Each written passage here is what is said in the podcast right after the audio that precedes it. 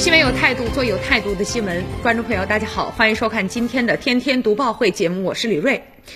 我们在武侠小说当中呢，会听到有些人自封自己呢是大师或者是掌门啊。不过在现实生活当中，也有些人呢自诩自己呢就是掌门人，不过他们只不过啊是在打着这样的旗号招摇撞骗。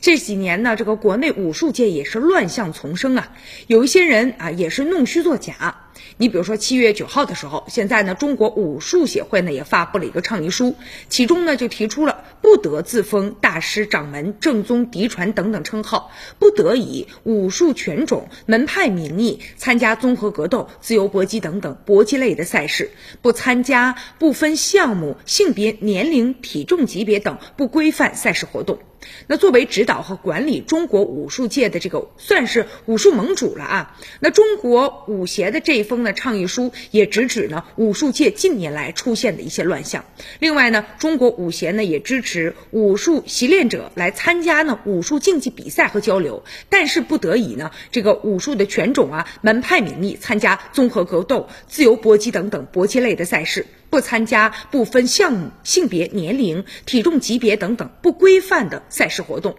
支持呢中华传统武术技艺和文化传承，不得以拜师收徒、贺寿庆祝等等为名来进行敛财，不得呢利用虚假宣传、炒作等手段呢来骗取钱财，不得呢借武术之名从事违背社会公序良俗以及呢违法违规的活动。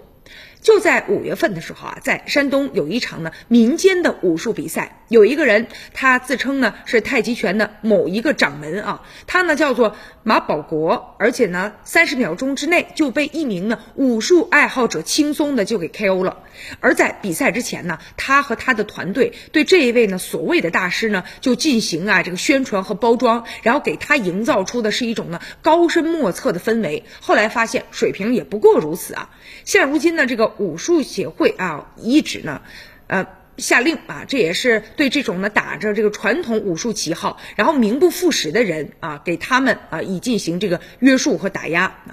而且呢，这个在近十年来啊，由于呢武术市场逐渐的开放了，原本吧用来活跃武术行业的政策，却被部分呢不会武功的一些投机分子冒充为呢武术大师，用来呢进行啊牟利和炒作。他们也自己呢就叫嚣啊，说自己是。